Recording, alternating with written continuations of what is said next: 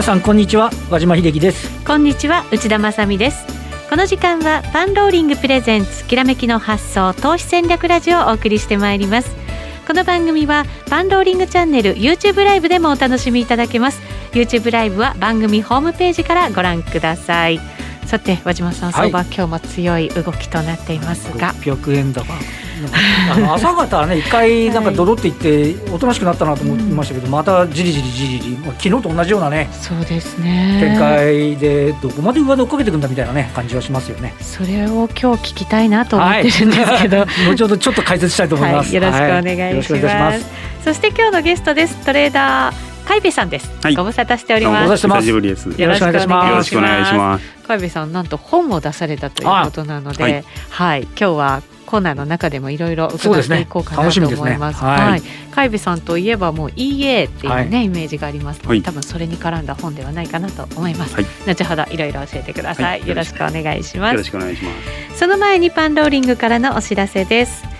ラリー・ウィリアムズさんの伝道師成田博之さんの新企画トレーダーズ・アルマナックが今月よりスタートしました。成田博之さんによる短期トレードテクニックや分析レポートだけでなくアノマリー通しておなじみのジェフリー・ハーシュさんによる米国株式市場のアノマリーやポートフォリオ戦略も配信される2本立ての特別企画となっています。2月25日木曜日まで新規スタートキャンペーンを行っています。ぜひ今すぐお申し込みください。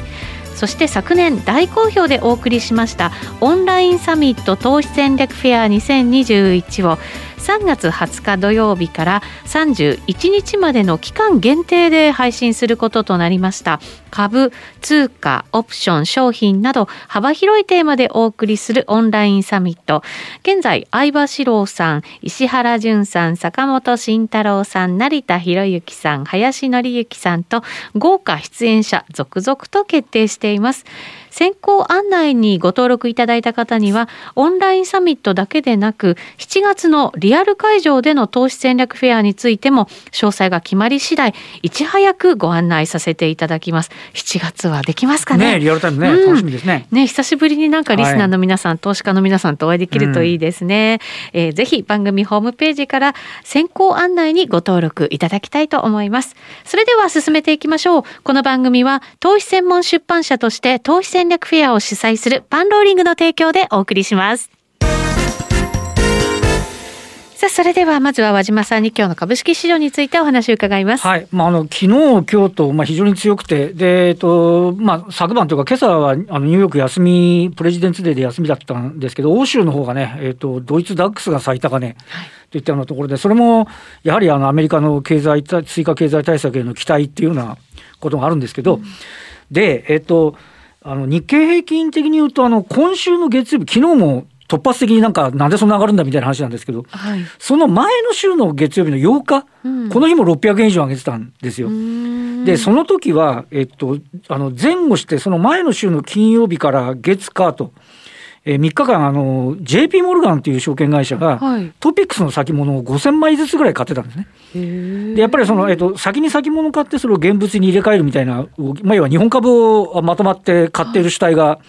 いるのではないかと。はい、でえっと、昨日も急激に上がったんで、その手口に非常に注目が集まったんですけど、ええ。えっと、昨日は JP モルガンはそんな多くはなかったんですけど、ゴールドマンとかですね、はい、あのいくつかの証券会社を集めて、えー、っと、ゴールドマンが2400枚、JP モルガンも1000枚、あと、うん、えー、昔のメリルですね、バンクオブ、えー、アメリカですかね、はい、あのこちらの方が1600枚、まあ、これやっぱ結果的に5000枚ぐらい買ってて、やっぱり日本株に対する少しこうまとまった資金の、まあ、ウエイト変更なのか、これまであの結構きょあの去年も11月以降結構買い越してましたけど、それ以前は売り越してたんで、はい、まあ買いあの戻しなのか、少しウエイトの引き上げなのか分かりませんが、まあ、そういう資金が入ってきてるっていうことが、まず一つ挙げられるのと、はい、もう一点ですね、あのえっと、第三四半期の決算一巡したんですけど、第三四半期の決算発表してる最中の日経平均の一株利益って、うん大体1100円ぐらいで推移してたんですよ。はい、で、それが先週、まあ、決算ピークのところにかけて上がってってですね、えっ、と、先週の金曜日時点で1214円。ああ、なるほど。はい。で、あの、まあ、今朝の日本経済新聞ベースだと、これが1298円まで上がってるんですよ。で、結果的に、あの、当初、その日経平均がそんなに上がる前の、決算発表前のレベルの PER が10 26倍なんですが、はい、これは昨日の引け段階だと、23倍まで下がってる。なるほど、はい。だから、あの、なんて言いますかね、あの、なんとなくバブってるイメージもあるんですが、えー、やっぱこの第三四半期の段階で、あの、業績面がちょっとついてきてるっていうことも。そうですね。言えるんです。あの、えー、もちろん、あの、ソフトバンクの3兆円っていうのがあるんで、えー、日本経済新聞が、あの、21年3月期のソフトバンクの利益をどう計算してるのかっていうのもあるんですけど、えー、まあ、それはそれとしても、えっと、なんか、どんどん PR が上がってて割高感が高まってるっていうイメージよりは、なんかついてきてるぞっていうね、感触っていうのもあって、まあ、あながちなんかオーバーシュートばかりでもないのかなっていう感触もないことはないですね。今まで本当に金融相場だからっていうのが理由の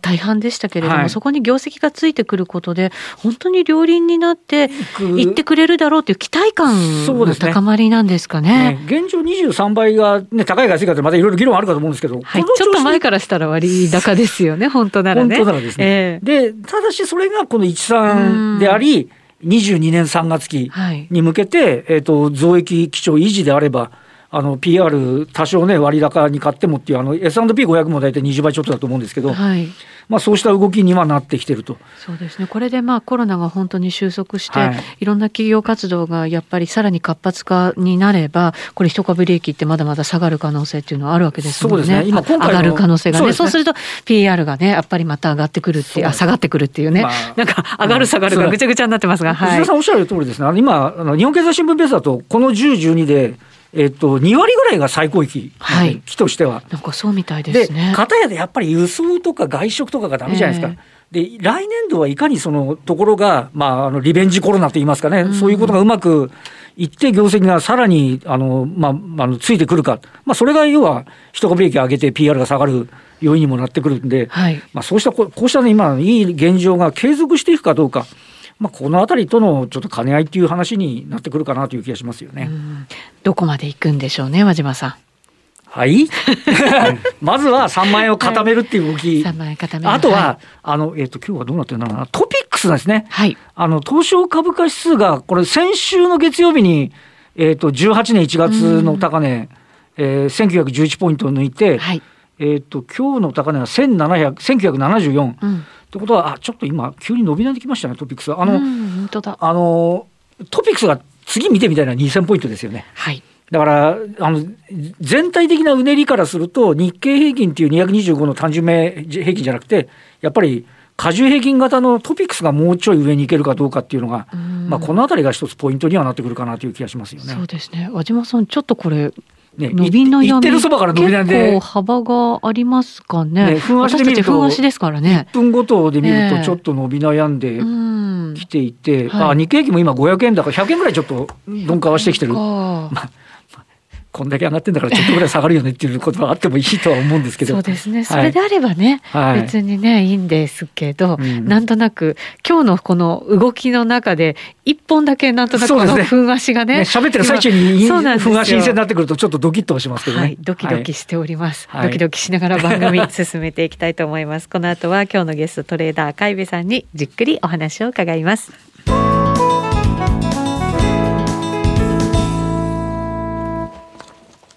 改めまして今日お招きしているゲストはトレーダー海部さんです。よろしくお願いいたします。よろしくお願いします。お願いいたします。お待たせいたしました、まずはあの先ほども本を出されたという話、はい、ちらっと予告させていただきましたけれども、はい、えっ、ー、とどんな本ですか？そうですね、はい、あのー、まあ一言で言うとですね、えー、EA FX の自動売買のソフトですね、はい、それのあの使い方とえー、使いこなし方、うん、選び方と使いこなし方ですね。選び方と使いこなし方、はい、やっぱりそれによって、これが中心で書いてます。えっ、ー、と、うん、結果がやっぱり違ってくるわけですよね。そういうことですね。はい。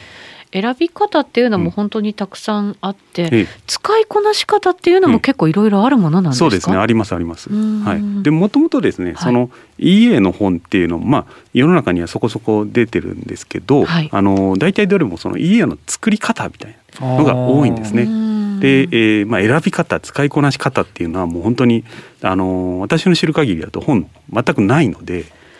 でも大半の方が選んで、そして使いこなしていかなきゃいけないわけですよね。はい、作れる方って言ったらね、ね限られた方ですもんね。はい、となるとやっぱり本当はそっちの方が求められるんじゃないかと思いまして、はい、であとはまあそういう本もまああんまりまあ私の知る限りだったらないのでそれが原因でやっぱりその EA を使う人もそんなに増えてないんじゃないかなと、その一因になってるんじゃないかなっていうのを思いまして、はい、そういうところがこの本を作りたいと思った元になってます。はい、なるほど。はい、EA もあの株で使う方なかなかちょっとねまだ、うん、あの珍しいのかもしれませんけれど、はいうん、為替だとかなり増えてきて、そうですね。はい。はい、だからこそやっぱり今必要とされる本だという、そう思ってます。ことなわけですね。はい。えー、パンローリングからこれは発売されてるんですね。タイトルが、FX 自動売買の基礎と実践ということですね。はい、IQ162 のメンサー会員が教えるというのも、はい、タイトルに入っております。これが海部さんのこと。海部さん162万使いはい、はい、天才と言われる。はい。学校ちょろかったでしょうね、きっとね。そうですね。はい。なかなかキャッチーなタイトルとはなっていますけれども、はい、はい、えー、ぜひですね、皆さんにもあの読んでいただきたいなと思いますが、今日はその中をちらっと皆さんにも感じていただけるようにお話を伺っていきたいと思いますけれども、はい、えっ、とこれやっぱり自動売買っていうと、はい、あのまあちょっと前よりは、うん、あのまあ知られてきてるかなっていう感じはあるんですけど、ね、はい、あの FX の経験が浅い方でも、これは使いこなせるようになるものなんですか？それはそう思います。うん、はい。まああのできるなら同時ですね。裁量も学びつつ、家使っていくっていう同時でやっていくのが一番理解は深くなるし早くなると思います。裁量もやりながら、はい、EA も走らせながら、そうですね、はい、両方ともでやっていく、そうですね、はい、で結局じゃあどっちが自分に合ってるんだろうっていうところで、まあ、選ぶっていうのが理想の形ではあるかなとは思います、うん、確かにまるで FX を知らなかったら、知らなくてで自動だってなんか別に FX 知らなくて錬金できるのかみたいな話になっちゃうけど、うん、そうではなくてやっぱり裁量の方で実際学んでいかないとっていう部分はあるわけですよね。そう思いますね。はい。うんなるほど。だから知ってるからこそ使いこなせる、はい、そういうことですよね。そういうことです。なるわけですね。これえっ、ー、と海部さん資料もご用意くださったので、はい、こっちも、はい、はい、あの見ながら進めていきたいなというふうに思いますけども、はい、まずそのじゃあちょっと選び方のコツを少し教えていただいてもいいですか、たくさんやっぱり今、家って発売されていて、ね。なんか何千っていうぐらいの数があるらしいですね。そうですね、ものすごい数あるので、うん、えーやっぱり作るのがあの、そんなに難しくないっていうところもありまして家自体、ね、そうなんですか、はいすごい大変なプログラマーが IQ が160あるから簡単なんで 一般の人が作ろうと思ったら結構大変なんじゃないですか、ね、多分そうだと思います。はい、であとは最近だとやっぱりそのつく作るみたいなあの自作ツールですよね、はい、家を自分で作る。あのツールみたいなのがあってそれに従っていくと作れるみたいな、ね、条件を選んででピッてやったら家がアウトされますみたいなのも最近は結構え使われることが多いですね。あそうなんですね、はい、それでいいものが作れるものですまあ、作れる人はいるかもしれないなと思います。あはい、まあ作れる人もいるっていう程度なわけですよね。はい、だからそういうのもありつつやっぱりその家をどんどん作って出し出す人が増えて、うん。はい、えでソフトの数ももう膨大に。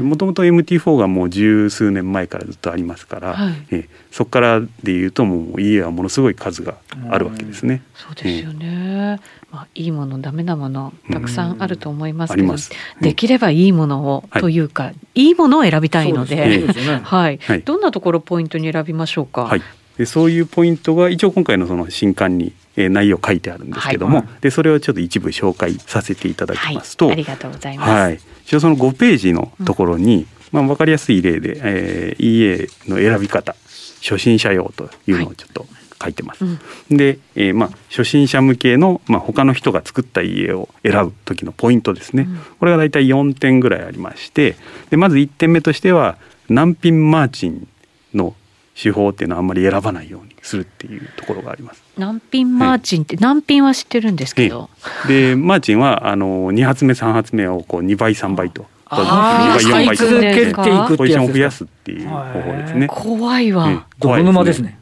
ね、下手な難品スカンピン、はい、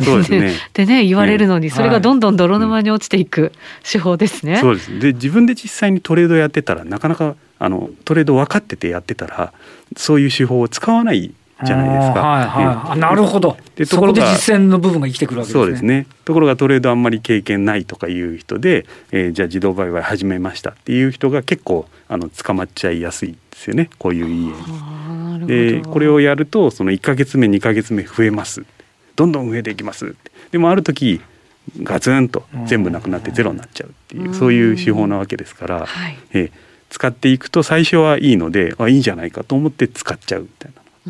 えそうするとちょっとはまりやすい。はい、えそして2つ目、はい、2つ目のポイントは勝率だけで選ばないということ。これもまあトレードをがっつりやってれば内容イメージ湧くと思うんですけどもあの始めたての人とかだったら勝率高ければものすごいんじゃないかと。それはなんでそう思うかっていうと利益と損失の割合が1対1っていう前提を勝手に自分の頭の中でつけてるからなんですね。うん。はい、でも実際は大体の家はそうではないです。え利益と損失の割合は1対1じゃないので、え。平均利益平均損失とか、うん、そういうポイントも合わせて確認してそれに合わせて勝率を確認すると。はい、いうことをやらないといけないです。コツコツ稼いでドカンとやられるじゃしょうがないですね。そういう手法もありますから。ね、そうですね、うん、それでもね、10回中9回勝って1回のドカンで全部失うっていう、も元も子もない、ね、それでも9割、うん、9週 ね、9で勝率って話になっちゃうもんね。そうですね、確かに。そして3つ目が、はい、3つ目のポイントとしては、まあ、ある程度トレードのロジックが説明されていること。というところです。うん、はい、はいでまあ、なかなかあの詳細全部までっていうのは難しいと思うんですね。うん、えー、それがあの、えー、各売りになってる場合もありますしそのロジックが分かったらあの作れる人はあの同じものを勝手に作れちゃいますから、えー、なるほど。だからあんまり開発者が、えー、ロジック全部あの説明してるっていうことはないんですよ。うん、だからそうなんですね、だからみんなあの説明してたとしてもぼやかして説明してるんですけどもただそれが全くなくてあのただ単にバックテストでものすごい成績がいいですっていうだけの売り方をしてたら、はい、あの例えばカーブフィッティング過剰最適化ですね。過去の相場だけに合わせて、えー、作っているっていう場合もあるんですよ、はい、そうすると動かし始めた途端にマイナスになっていくっていうそういうものがありまして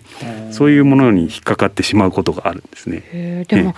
再現性だと思うので、それ過去が良ければ、はい、その先もいいってことでもないですね。ですか、はい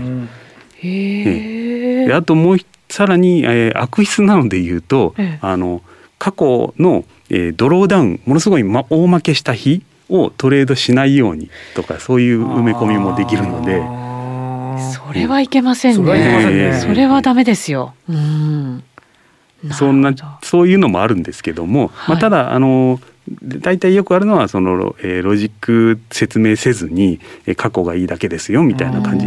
こういうのはあちょっと避けた方がいいですね。なるほど。ある程度こういうことでやってるんだっていうロジックがないとやっぱりちょっと信頼感が欠けるそういうことですね。本当にそれで優位性が取れてるのかどうかっていうところがわからないんです。なるほど。で4つ目もありますね、はい、4つ目のポイントとしては長期間のフォワードテストが公開されていることですね、はい、長期間っていうとどれぐらいをイメージしとけばいいんですかね、まあ、大体少なくとも3か月は欲しいなっていうところがあって、はいうん、まあ、できれば半年以上の実際のトレードっていうのが公開されていれば、うん、それで信頼に足るものかどうかということが分かってきます。うん、そうするとまあその一瞬とかではなく、うん、そうですね。まあ、どんな継続的にってことですね。ね。しかも相場って上がってる時だけじゃなく、うん、下がる時もあり、ね、横ばいの時もあり、うん、まあいろんなものに対応できるかなっていうことが、そこで分かってくるわけですよね。そ、ね、れが例えばその三か月ぐらい、まあ半年ぐらい見て、で実際にそのパフォーマンスの数値を見た時に、はい、バックテストの結果とそんなに差異がなければ、あこれは結構使えるかなっていう、そういう判断ができるわけです。なるほど、うん、あの EA の開発者の方でその開発した EA を何本か走らせていて、はい、でポートフォリオを組んでるっていう方の話も聞いたことがあるんですね、うんはい、これ海部さんも同じようにやってらっしゃるんですか？そうですね。私も何本か、はい、同時に走らせてやっぱりそうした方がいいそうした方がいいですね、うん、はい、うん、その辺はあの、はい、次のページに話があるんですけども、はい、はい、あの次の6ページにですね、はい。EA のポートフォリオの組み方っていうのをあります、はい、これも本の内容で詳細に書いてるんですけれども、はい、あのポートフォリオやっぱり、えー、組んだ方がお互いを補完し合って成績も良くなりますっていうところがあります。はい、でこの時に注意点としては必ず相関性がほぼ皆無なもの同士を組み合わせるということが大事になります。そうそう。似た商品だったらやられる時に一緒だってやられちゃうそうなんですよ。リスクヘッジにならないってそういうことですそういうことです、ね、それただ分割してるだけになっちゃうので、はい、はい、でその、えー、点に対して3点ポイントがありまして、はい、まず1点目としては異なるストラテジー戦略ですね。を使うっていうところ、うん、例えばその押し目買い戻り売りの戦略があります。ブレイクアウト戦略があります。こういうのだったらあの併用ができますね、うん、でこれを例えばじゃあ押し目買い戻りだけで全部揃えちゃったらそれはあの似たようなポイントで、えイントリーイグジットすることになる可能性が高いです、うん、はい。でそれからあと2点目としては異なる通貨ペアですね、うん、ユーロドルとドル円とポンドドルととか分散させる方がいいですね、はい、同じ通貨ペアばっかりの並べたらあのちょっとリスクヘッジにはならないですから、ね、はい、であとまあポイントとしてはあのマイナーな通貨ペアはあんまり使わない方がっていうところはあります。はい、私もスプレッドが広めになっちゃうので、あそうですね、時間帯によっては。そうですね。であとはまあ流動性も低いっていうことがあって、はい。あの有事の際のリスクも大きいっていうところもあります、ね、そうですよね。びっくりするようなスプレッドになる、はい。はい。でまあただですね、えー、そうは言ってもマイナー通貨ペア、まあ、たまにいい手法もあるので、ええ、そういうのをちょっと採用したいなって思った時は、うん、あの例えば採用予定のメジャー通貨ペアの合成になることはちょっと避けた方がいいかもしれないなと思います。なるほど、例えばユーロスイスをトレードしますってなったら、はい、あのユーロドルとドルスイスはえー、似たようなロジがちょっと外すとかですね。うん、えー、なるほど、うん、そういう形ですね。はい。はい、で時間軸もはい。あとは異なる時間軸っていうのがありまして、うんはい、これ、えー、まあスキャルピング短時間でトレードする手法とあのデイトレード1日ぐらいポジションを保有しますと。であとはスイングですね。数日ぐらいとか。そういう組み合わせですね、はい、全部もうあのデイトレだけとか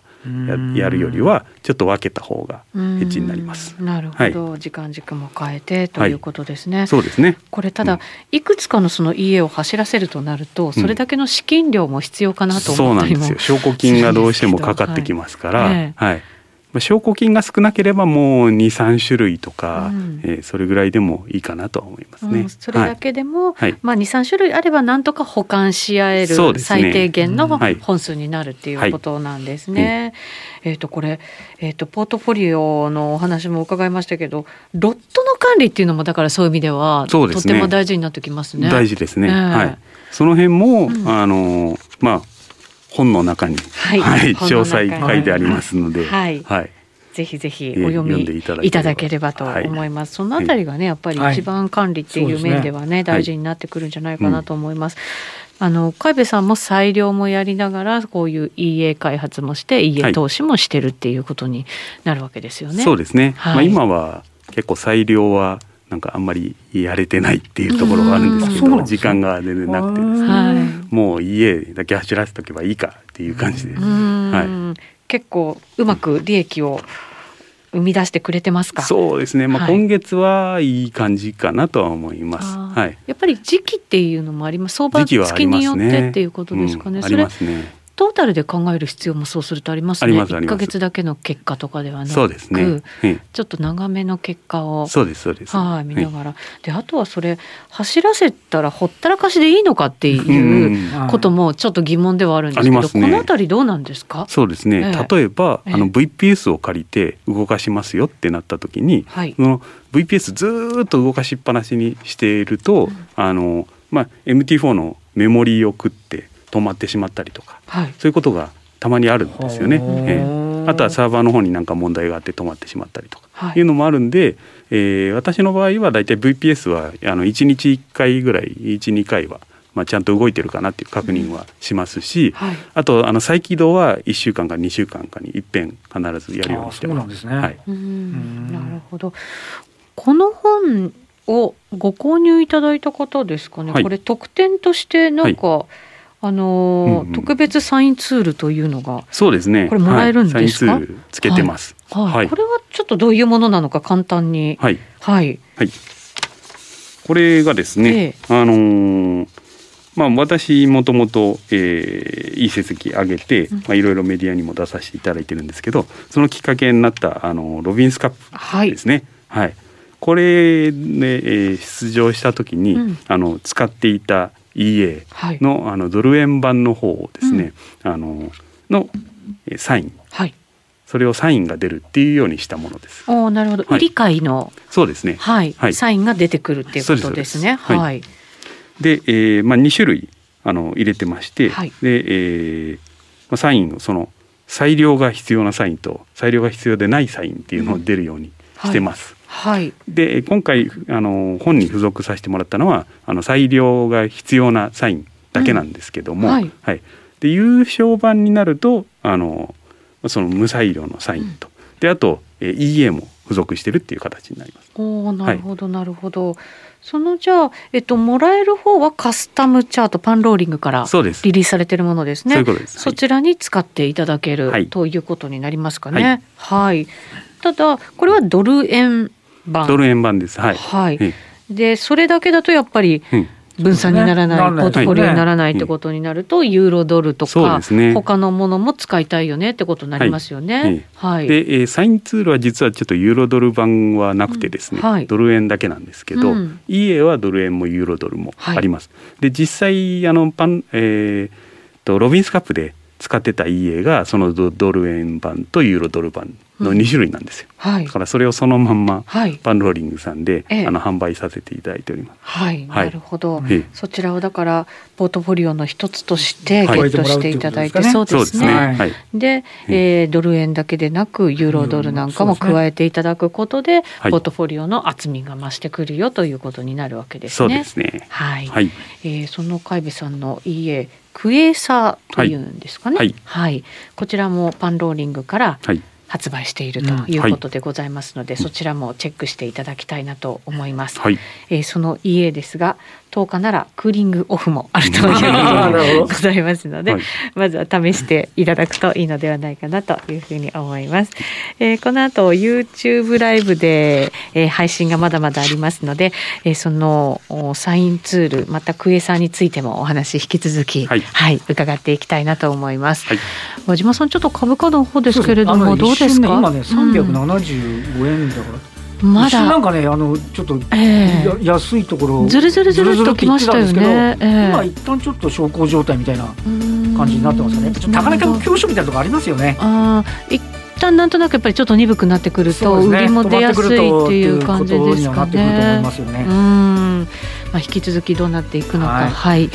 海外のねアメリカもまた今日はありますので、ね、ねはい、見ていかないといけません。さてそろそろラジオの前の皆さんとはお別れとなります。今日は海部さんにお越しいただきました。ありがとうございました。ありがとうございました。この番組は投資専門出版社として投資戦略フェアを主催するパンローリングの提供でお送りしました。